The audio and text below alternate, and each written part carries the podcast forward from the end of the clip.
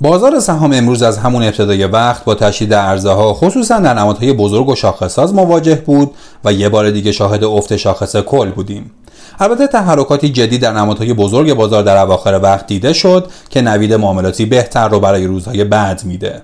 اوضاع در نمادهای کوچکتر بازار بهتر بود و در ابتدای بازار حتی شاخص هموز مثبت هم شد. اما به دلیل فشار عرضه در نمادهای بزرگ و البته فشار عرضه در کلیت بازار این شاخص نتونست مثبت خودش رو حفظ کنه و با منفی خفیفی به کار خودش پایان داد. 164 امین قسمت پادکست بورس پلاس رو تو روز شنبه 20 دی ماه 99 میشنوید.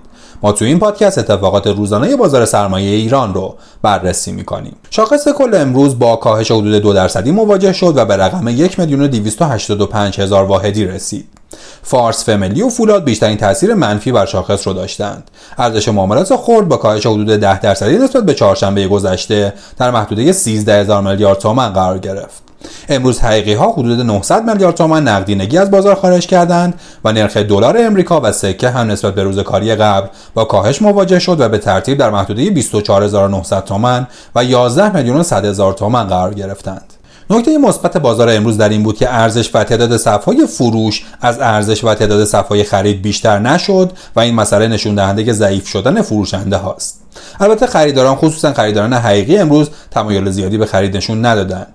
اما با اینکه بازارگردان ها و حقوقی ها به شدت با محدودیت نقدینگی مواجهند امروز به طور جدی در بازار حضور داشتند و بسیاری صفای فروش توسط اونها جمع شد.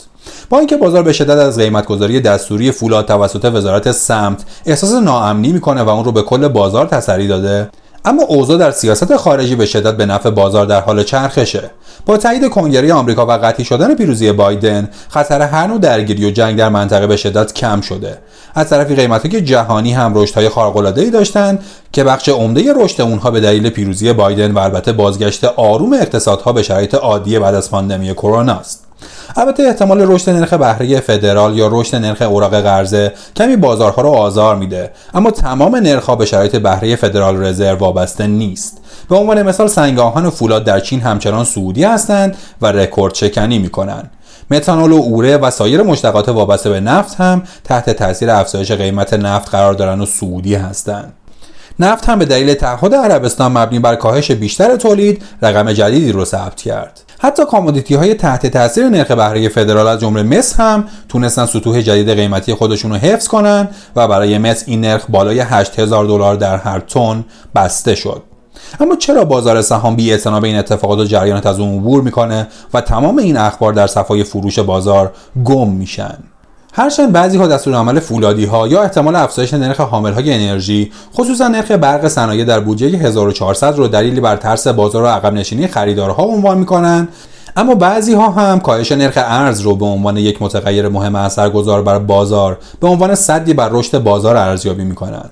هنوز از جزئیات افزایش نرخ برق صنایع تحت تاثیر جبران کسری بودجه دولت اطلاعاتی در دسترس نیست. اما هر گونه شفافیت در این حوزه منجر به آزادسازی نرخ‌های فروش و صادرات میشن. ضمن بی تردید اثرات این افزایش احتمالی نرخ نیاز به محاسبات داره و برای همه شرکت ها یکسان نیست. اما محاسبات سرانگشتی نشون میده که خطر خیلی جدی شرکت ها خصوصا شرکت های فولادی رو تهدید نمی‌کنه. با اینکه هنوز از کم و کیف بازگشت احتمالی آمریکا به برجام و مقدار کاهش احتمالی نرخ ارز های محکمی در دسترس نیست اما اعمال نرخ 17500 تومانی ارز حذف ارز 4200 تومانی و 11500 تومانی توسط کمیسیون تلفیق نشون دهنده کفهای نرخ ارز آزاد در محدودی که بین 20 تا 22000 تومانه. حال فرض کنیم همه شرایط نرمال باشه. هر قد که بخوایم نفت بفروشیم و دلار اون رو هم دریافت کنیم. تراز تجاری کشور هم بالانس بشه و صادرات به خوبی کفاف واردات رو بده. اگه همه شرایط هم مهیا باشه و نرخ ارز بر فرض محال حتی به زیر 20 هزار تومن هم بره با توجه به درصدهای بالای فرار سرمایه یا خروج سرمایه ارزی از کشور چقدر احتمال داره که نرخ‌های ارز زیر 20 هزار تومن پایدار بمونن؟ در اون شرایط یا دولت اقدام به پولپاشی و ارزپاشی در اقتصاد می‌کنه یا با توجه به تجربه شرایط سخت فعلی سعی به احتیاط یا برطرف کردن مشکلات کشور یا برطرف کردن کسری بودجه می‌کنه.